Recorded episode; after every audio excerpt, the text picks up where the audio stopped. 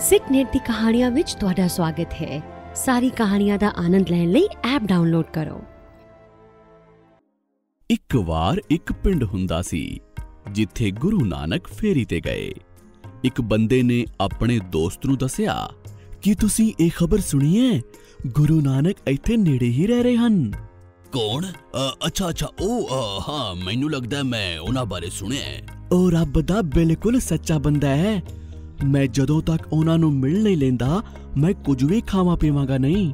ਹਰ ਰੋਜ਼ ਉਹ ਦੋਨੋਂ ਬੰਦੇ ਇਕੱਠੇ ਹੀ ਕੰਮ ਕਰਦੇ ਅਤੇ ਘਰ ਵਾਪਸ ਆਉਂਦਿਆਂ ਸਮੇਂ ਆਪਣੇ ਆਪਣੇ ਰਾਹਾਂ ਵੱਲ ਤੁਰ ਪੈਂਦੇ।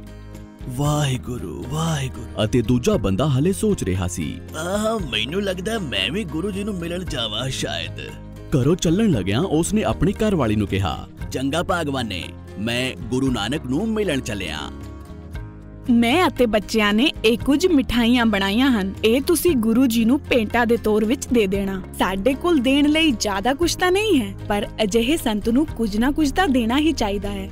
ਮੈਂ ਗੁਰੂ ਜੀ ਨੂੰ ਇਹ ਪੇਂਟਾ ਦੇ ਦਿਆਂਗਾ। ਤੂੰ ਫਿਕਰ ਨਾ ਕਰ। ਗੁਰੂ ਜੀ ਨੂੰ ਮਿਲਣ ਜਾਣ ਵਾਲੇ ਰਸਤੇ ਵਿੱਚ ਉਸ ਨੇ ਸੜਕ ਤੇ ਖੜੀ ਇੱਕ ਔਰਤ ਵੇਖੀ। ਨਾ ਨਾ ਉਸ ਰਾਸਤੇ ਨਾ ਜਾ। ਇਧਰ ਆ ਮੇਰੇ ਕੋਲ ਆ ਜਾ ਆਪਾਂ ਦੋਵਾਂ ਮਿਲ ਕੇ ਬਹੁਤ ਮਜ਼ੇ ਕਰਾਂਗੇ ਆਪਾਂ ਜੂਆ ਖੇਡਣ ਜਾ ਕੇ ਤੇਰਾ ਸਾਰਾ ਪੈਸਾ ਲੁਟਾ ਸਕਦੇ ਹਾਂ ਚੱਲ ਨਾ ਤੂੰ ਮੈਨੂੰ ਥੋੜੀ ਸ਼ਰਾਬ ਹੀ ਖਰੀਦ ਕੇ ਦੇ ਸਕਦਾ ਹੈ ਵੈਸੇ ਅ, ਇਹ ਸਭ ਸੁਣਨ ਵਿੱਚ ਕਿੰਨਾ ਮਜ਼ੇਦਾਰ ਲੱਗ ਰਿਹਾ ਹੈ ਅ, ਅ, ਪਰ ਮੈਂ ਤਾਂ ਉਸੇ ਹੀ ਰਸਤੇ ਤੇ ਚੱਲਿਆ ਗੁਰੂ ਜੀ ਦੇ ਵੱਲ ਅਮ, ਅ, ਅ, ਅ, ਕੀ ਸਿਗਰਟ ਪੀਣ ਦਾ ਮਨ ਹੈ ਐ ਲੈ ਸਿਗਰਟ ਪੀ ਤੇਰੀ ਪਤਨੀ ਨੂੰ ਇਹ ਕਦੇ ਵੀ ਪਤਾ ਨਹੀਂ ਚੱਲੇਗਾ ਕਿ ਤੂੰ ਮੇਰੇ ਨਾਲ ਹੈ ਅ, ਠੀਕ ਹੈ ਇਸ ਵਾਰ ਮੈਂ ਇਸ ਦੇ ਨਾਲ ਹੀ ਸਮਾਂ ਬਿਤਾਵਾਂਗਾ ਚਲੋ ਚਲਿਏ ਮੈਂ ਚਾਹੁੰਦੀ ਹਾਂ ਕਿ ਤੂੰ ਮੈਨੂੰ ਬਹੁਤ ਕੁਝ ਖਰੀਦ ਕੇ ਦੇਵੇਂ ਤਾਂ ਉਸ ਬੁਰੇ ਦੋਸਤ ਨੇ ਘਰ ਵਿੱਚ ਬਣਾਈਆਂ ਮਿਠਾਈਆਂ ਗੁਰੂ ਜੀ ਨੂੰ ਨਹੀਂ ਦਿੱਤੀਆਂ ਜੋ ਉਸ ਨੇ ਵਾਅਦਾ ਕੀਤਾ ਸੀ ਇਸ ਦੀ ਬਜਾਏ ਉਸ ਨੇ ਸ਼ਰਾਬ ਪੀਤੀ ਸਿਗਰਟ ਪੀਤੀ ਅਤੇ ਆਪਣੇ ਪੈਸੇ ਦਾ ਜੂਆ ਖੇਡਿਆ। ਉਸ ਨੇ ਉਹਨਾਂ ਲੋਕਾਂ ਨਾਲ ਆਪਣਾ ਸਮਾਂ ਬਿਤਾਇਆ, ਜੋ ਕੁਝ ਚੰਗਾ ਨਹੀਂ ਕਰਦੇ ਹੋਏ ਆਪਣੀ ਜ਼ਿੰਦਗੀ ਬਰਬਾਦ ਕਰਦੇ ਹਨ।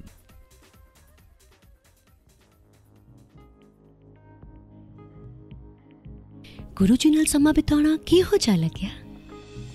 ਅ, ਅੱਛਾ ਅੱਛਾ ਉਹ ਗੁਰੂ ਜੀ ਹਾਂ ਹਾਂ ਉਹ ਚੰਗਾ ਸੀ ਬੜਾ ਹੀ ਆਨੰਦਮਈ ਸੀ ਤੇ ਬੜਾ ਹੀ ਅ, ਚੰਗਾ ਸੀ ਕੀ ਉਹਨਾਂ ਨੇ ਸਾਰੀ ਭੇਟਾਂ ਸਵੀਕਾਰ ਕੀਤੀ ਅ, ਪੇਂਟਾ ਅ, ਕਿਹੜੀ ਪੇਂਟਾ ਅ, ਅੱਛਾ ਅੱਛਾ ਅ, ਮਿਠਾਈਆਂ ਹਾਂ ਮਿਠਾਈਆਂ ਉਹਨਾਂ ਰੱਖ ਲਿਆ ਤੇ ਕਿਹਾ ਕਿ ਹਾਂ ਆਸ਼ੀਰਵਾਦ ਹਾਂ ਕੁਝ ਕੁਝ ਬਹੁਤ ਆਸ਼ੀਰਵਾਦ ਹਾਂ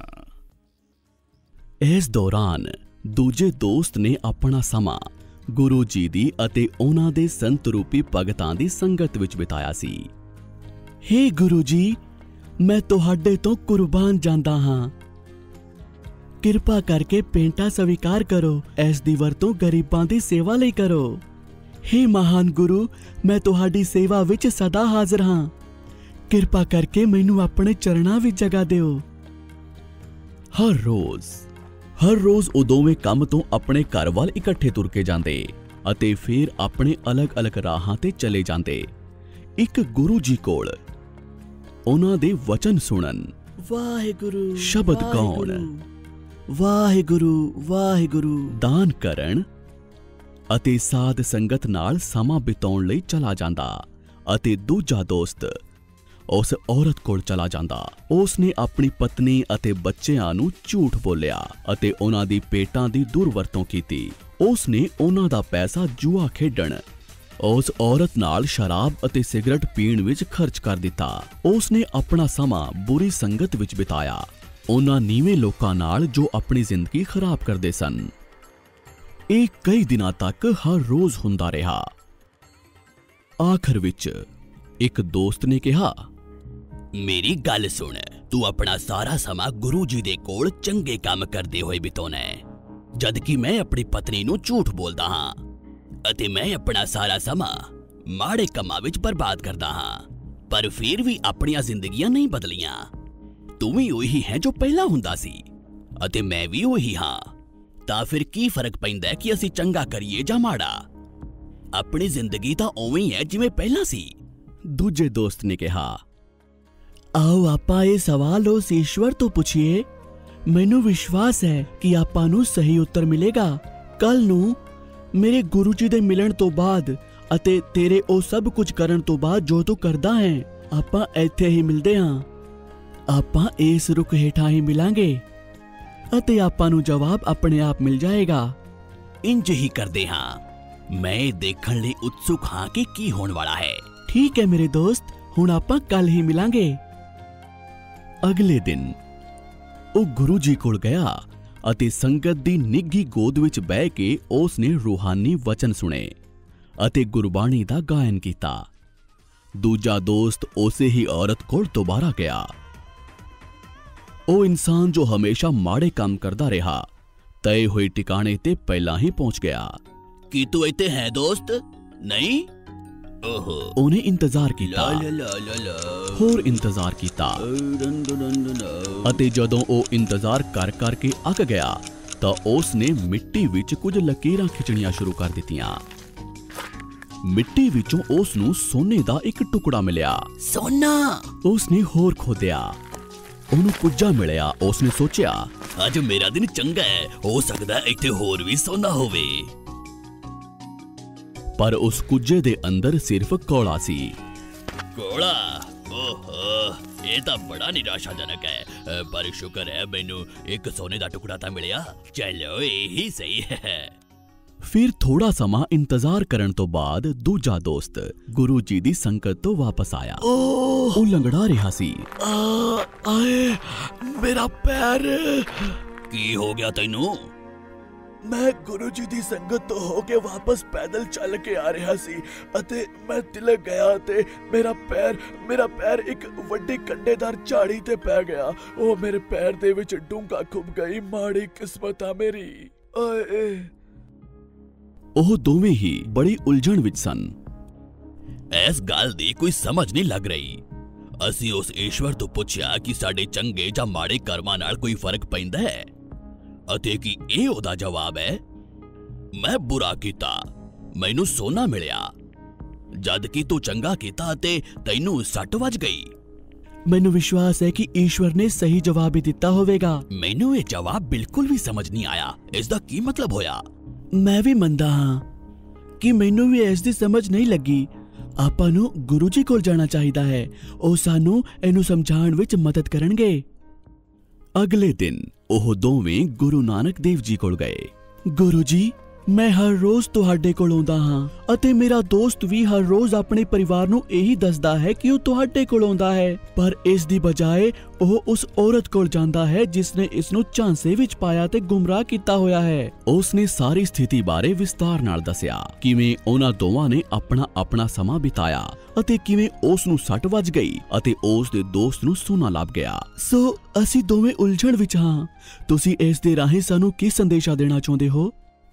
ਗੁਰੂ ਜੀ ਨੇ ਆਪਣੀ ਡੂੰਗੀ ਦੂਰਦਰਸ਼ਤਾ ਨਾਲ ਸਮਝਾਇਆ ਕਿ ਆਪਣੀ ਪਿਛਲੀ ਜ਼ਿੰਦਗੀ ਵਿੱਚ ਚੰਗਾ ਦੋਸਤ ਇੱਕ ਲੁਟੇਰਾ ਸੀ ਅਤੇ ਉਸ ਨੇ ਲੋਕਾਂ ਕੋਲੋਂ ਬਹੁਤ ਕੁਝ ਲੁੱਟਿਆ।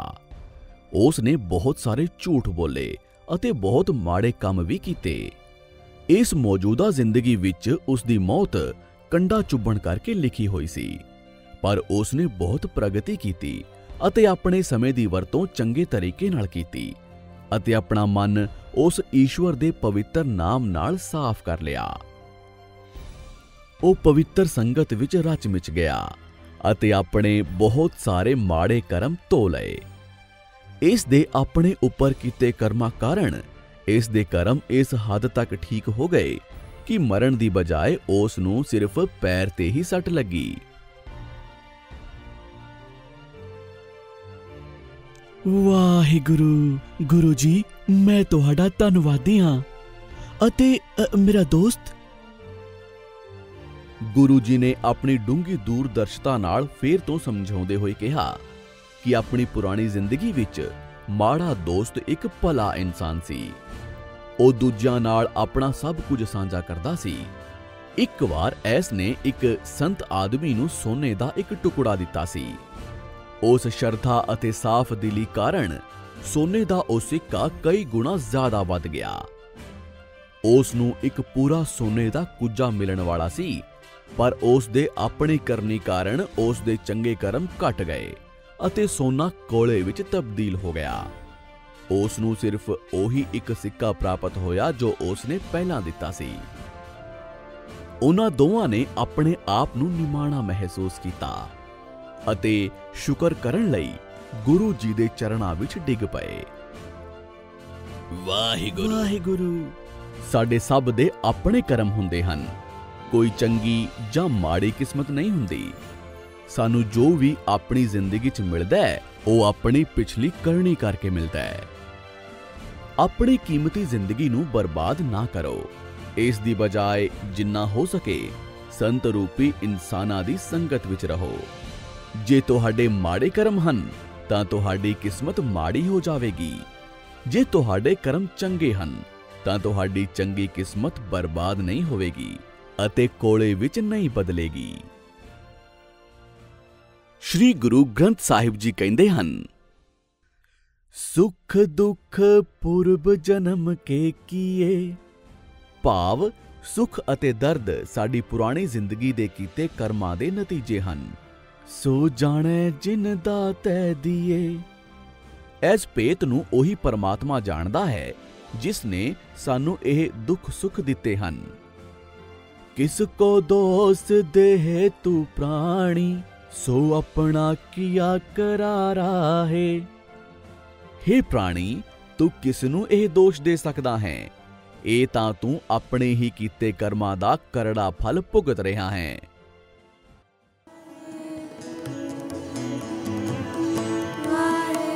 ਸਿੱਖ ਨੈਟ ਦੀ ਕਹਾਣੀਆਂ ਸਾਨੂੰ ਬਹੁਤ ਅੱਛੀ ਲੱਗਦੀਆਂ ਨੇ ਮੈਂ ਅਗਲੀ ਕਹਾਣੀ ਸੁਣਨ ਲਈ ਬਹੁਤ ਉਤਸੁਕ ਹਾਂ